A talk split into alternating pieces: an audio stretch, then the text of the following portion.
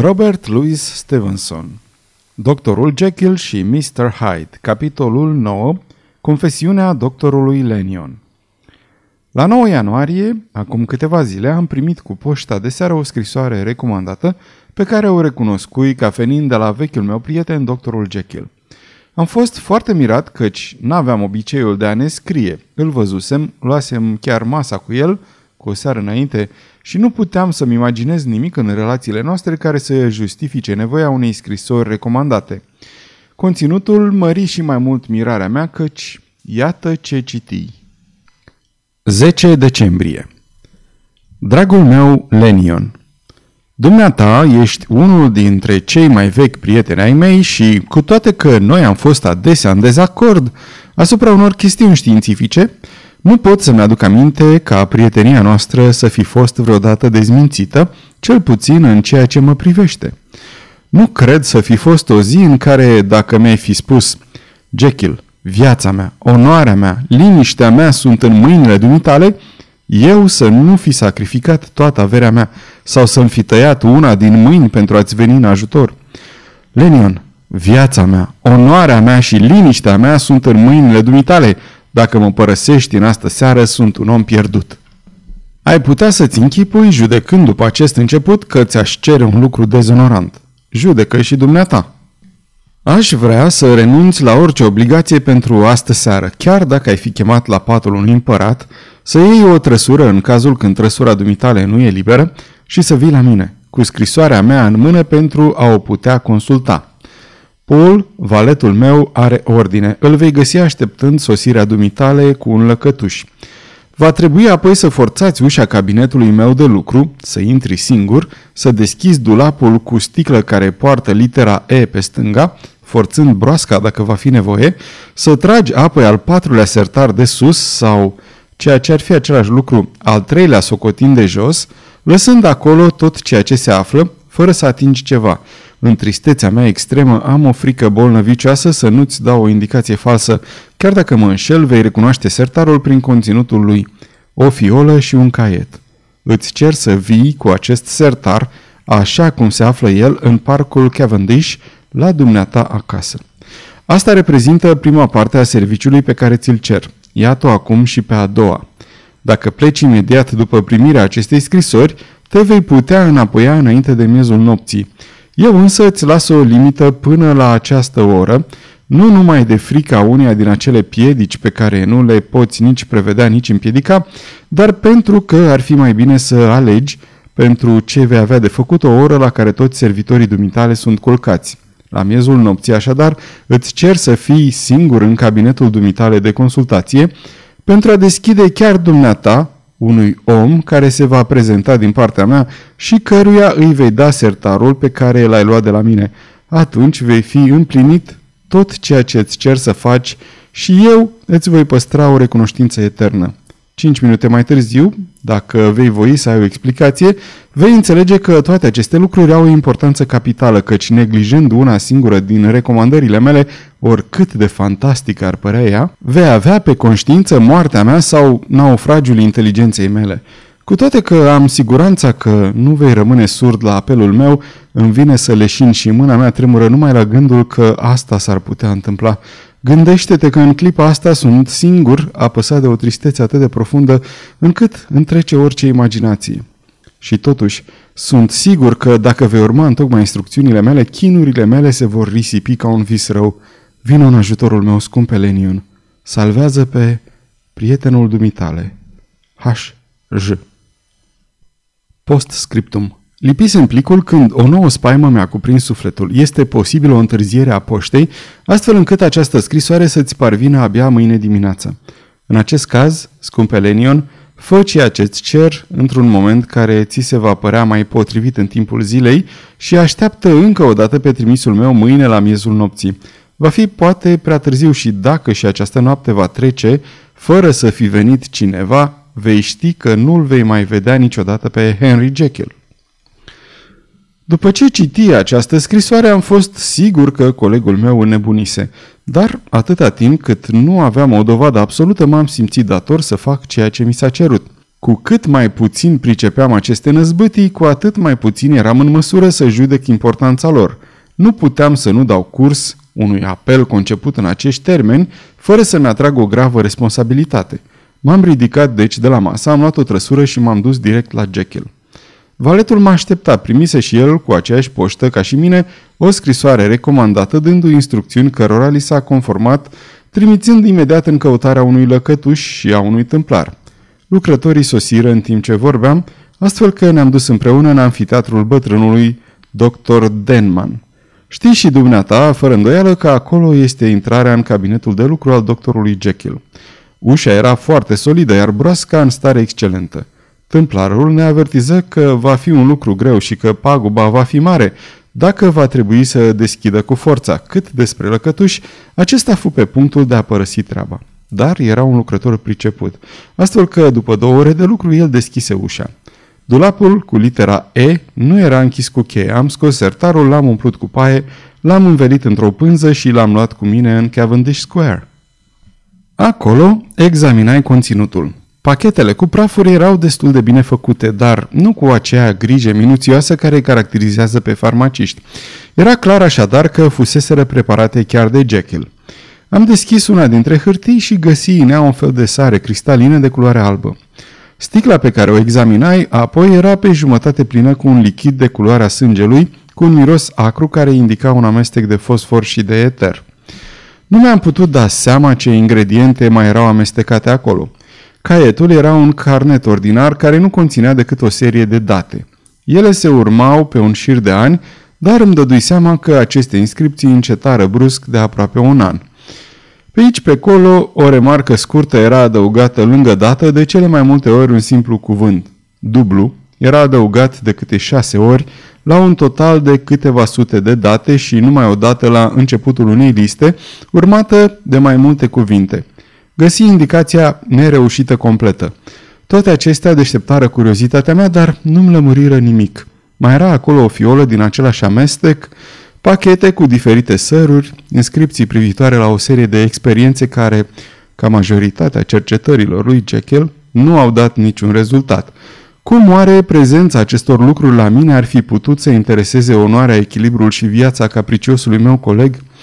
Dacă trimisul său se putea duce într-un anumit loc, de ce n-ar putea el să meargă oriunde? Admițând existența unei piedici, de ce trebuie să-l primesc pe acest domn în taină? Cu cât reflectam mai mult, cu atât deveneam mai convins că era vorba de un caz de tulburare mentală. Am dat liber servitorilor, dar mi-am încărcat un vechi revolver pentru a fi în stare să mă apăr la nevoie. Când sună miezul nopții, auzi ciocanul de la poartă lovind foarte ușor. M-am dus singur să deschid și găsi un om mic de statură ghemuit lângă coloanele scării. "Veniți din partea doctorului Jekyll?" întrebai. Omul făcu un gest de aprobare, încurcat, și îl pofti să intre. Nu-mi dădu ascultare decât după ce aruncă o privire cercetătoare asupra întunericului din prejur. În stradă se vedea un polițist care înainta cu o lanternă surdă. La vederea lui, vizitatorul meu păru către sare și intră cu o mare grabă. Aceste amănunte mă izbiră, trebuie să mărturisesc, într-un chip neplăcut. Și în timp ce îl urmam în cabinetul meu de consultație, țineam arma pregătită. Acolo, cel puțin, în lumină, îl văzui foarte bine. Niciodată nu l-am întâlnit, sunt sigur de asta. Era mic, precum am spus. În afară de asta, am fost izbit de expresia respingătoare a feței sale, de marea activitate musculară care se amesteca în el cu o debilitate vizibilă. Adăugă, ceea ce nu era mai puțin izbitor, o stranie impresie de tulburare pe care o provoca vecinătatea sa. Acesta semăna cu fiorul care precede o criză de nervi și era însoțită de o micșorare a pulsului. Crezui la început că era o chestiune de temperament, de antipatie personală. Mă mirai însă de intensitatea acestor simptome. Mai târziu am avut motive să cred că totul era în legătură cu natura profundă a omului și că încercam sentimente mai nobile decât ura. Acest om, care din clipa când a intrat la mine îmi deșteptase o curiozitate amestecată cu dezgust, era îmbrăcat într-un fel care ar fi făcut ridicol pe oricine. Veșmintele sale, deși de o țesătură sobră și de calitate bună, erau prea mari pentru el, în toate cazurile. Pantalonii pluteau în jurul genunchilor săi, iar manșetele erau răsucite de mai multe ori pentru a nu se târî pe jos. Talia hainei era sub șolduri, iar gulerul prea larg cădea până pe umeri. Lucru ciudat, această îmbrăcăminte ridicolă nu-mi dădea deloc poftă să râd. Există ceva anormal și straniu în esența acestei ființe, ceva uimitor, surprinzător, revoltător. Această ciudățenie a îmbrăcămintei nu făcea decât să sublinieze și să întărească prima impresie, astfel că, la interesul deșteptat de natura personalității acestui om, se amesteca și o mare curiozitate privitoare la originile sale, la viața sa, la averea și la rangul său social. Aceste impresii, cu tot locul pe care îl ocup aici, se formulară în mine în spațiul câtorva secunde. La drept vorbind, vizitatorul meu era pradă unei agitații febrile. "Ai găsit?" strigă el, "ai găsit?" Nerăbdarea sa era atât de mare, încât el puse chiar mâna pe brațul meu pentru a încerca să mă scuture. L-am respins, simțind la contactul cu el un fior de gheață pătrunzându-mi și raspinării. "Răbdare, domnule," îi spusei. "Uitați că n-am avut încă plăcerea de a vă cunoaște. Luați loc, vă rog." I-am dat o pildă, așezându-mă în fotoliul meu obișnuit, forțându-mă să imit manierele mele obișnuite față de bolnavii mei, atât cât îmi permitea o oră înaintată, natura preocupărilor mele și orarea pe care mi-o inspira vizitatorul meu. "Vă cer iertare, domnule doctor Lanyon," îmi spuse el cu politețe. "Ceea ce spuneți e foarte just și nerăbdarea mea a luat locul politeții. Vin aici din partea colegului dumneavoastră, doctorul Henry Jekyll, pentru o afacere care nu va dura decât o clipă și, după câte am înțeles, el se va opri." Și își duse mâna la gât. Vedeam cu toate manierele sale măsurate că lupta împotriva unui atac de nervi. Am putut înțelege că un sertar, în acea clipă, îmi fu milă de emoția vizitatorului meu și poate că am cedat unei curiozități tot mai mari. "Iată-l, domnule," spuse el, arătându-mi sertarul care rămăsese pe jos în dosul mesei acoperit cu o pânză. El sări, apoi puse mâna pe inimă, puteam să aud cum scrâșnea din dinți din cauza mișcărilor convulsive ale maxilarelor, iar fața sa deveni atât de înspăimântătoare la vedere încât mi-a fost frică pentru viața și echilibrul său mental. "Calmați-vă," îi spusei. Îmi adresă un surâs îngrozitor și ridică dintr-o dată pânza. La vederea conținutului sertarului, el scoase un hohot exprimând o asemenea ușurare, încât am rămas ca pietrificat. O clipă mai târziu, cu o voce care își reluase aproape calmul, mă întrebă: "Aveți un pahar gradat?" Mă ridicai cu oarecare sforțare și îi dădui ceea ce-mi cerea. Îmi mulțumi cu un surâs și cu un semn din cap, măsură apoi câteva picături din lichidul roșu, peste care turnă un pachet de praf. Amestecul, care era la început de un roșu frumos, începu, pe măsură ce cristalele fierbeau, să capete un ton mai viu, intră în efervescență și câțiva aburi se ridicară. Apoi, dintr-o dată, fierberea încetă și lichidul deveni de un roșu închis. Apoi trecu încet încet la un ton verde pal. Vizitatorul meu, care supraveghease aceste metamorfoze cu un ochi atent, surâse, puse paharul pe masă, apoi se întoarse și mă privi sfredelitor. "Și acum," spuse el, "trebuie să hotărâm ce avem de făcut. Vreți să fiți înțelepți și să vă lăsați condus? Vreți să-mi permiteți să iau acest pahar și să părăsesc casa dumneavoastră fără a spune ceva? Sau demonul curiozității este prea puternic? Reflectați bine înainte de a răspunde, căci vom face după dorința dumneavoastră. După cum veți hotărâ, veți rămâne așa cum sunteți acum, nici mai bogat, nici mai inteligent, în afară de cazul când certitudinea de a fi făcut un serviciu unui om în prada unei suferințe mortale ar conta pentru dumneavoastră ca o bogăție sufletească. Sau, dacă preferați, un nou izvor de știință și noi drumuri spre glorie și spre putere vă sunt deschise aici, în această cameră, chiar în clipa asta. Veți fi martorul unei minuni care ar putea să dărâme și scepticismul satanei." "Domnule," spusei, afectând un calm pe care eram departe de a-l avea, "dumneavoastră vorbiți în enigme. Nu o să vă mire faptul că vă ascult cu o oarecare neîncredere, dar mi se pare că am făcut prea multe servicii inexplicabile pentru a mă opri să văd sfârșitul acestor lucruri." "Bine," reluă vizitatorul. "Lanyon, aduceți-vă aminte de jurământul făcut. Ceea ce veți vedea vă este încredințat sub pecetea secretului profesional. Și acum, dumneavoastră, care ați avut atâta vreme spiritul aservit unor prejudecăți strâmte și materialiste, dumneavoastră care ați negat putința medicinii transcendentale, dumneavoastră care ați râs de superiorii dumneavoastră, priviți!" El duse paharul la buze și îl deșertă dintr-o înghițitură. Un țipăt răsună, se clătină, se împiedică, se ținu cu mâna de masă și își reluă echilibrul. Avea privirea fixă, gura deschisă, respirația gâfâitoare. În timp ce îl priveam, mi se păru că văd o schimbare în el. Părea că se umflă. Fața lui deveni neagră dintr-o dată, trăsăturile păreau că se topesc și se schimbă. O clipă mai târziu sărisem în picioare și mă sprijineam de perete cu brațul ridicat, ca și cum aș fi vrut să ascund vederii mele oroarea acestei minuni cu spiritul năpădit de o groază profundă. "Doamne Dumnezeule!" strigai de câteva ori, căci aici, în fața ochilor mei, palid și clătinându-se, pe punctul de a leșina, cu mâinile pipăind ca un orb, ca un orb scăpat din ghearele morții. Aici, în fața mea, era Henry Jekyll.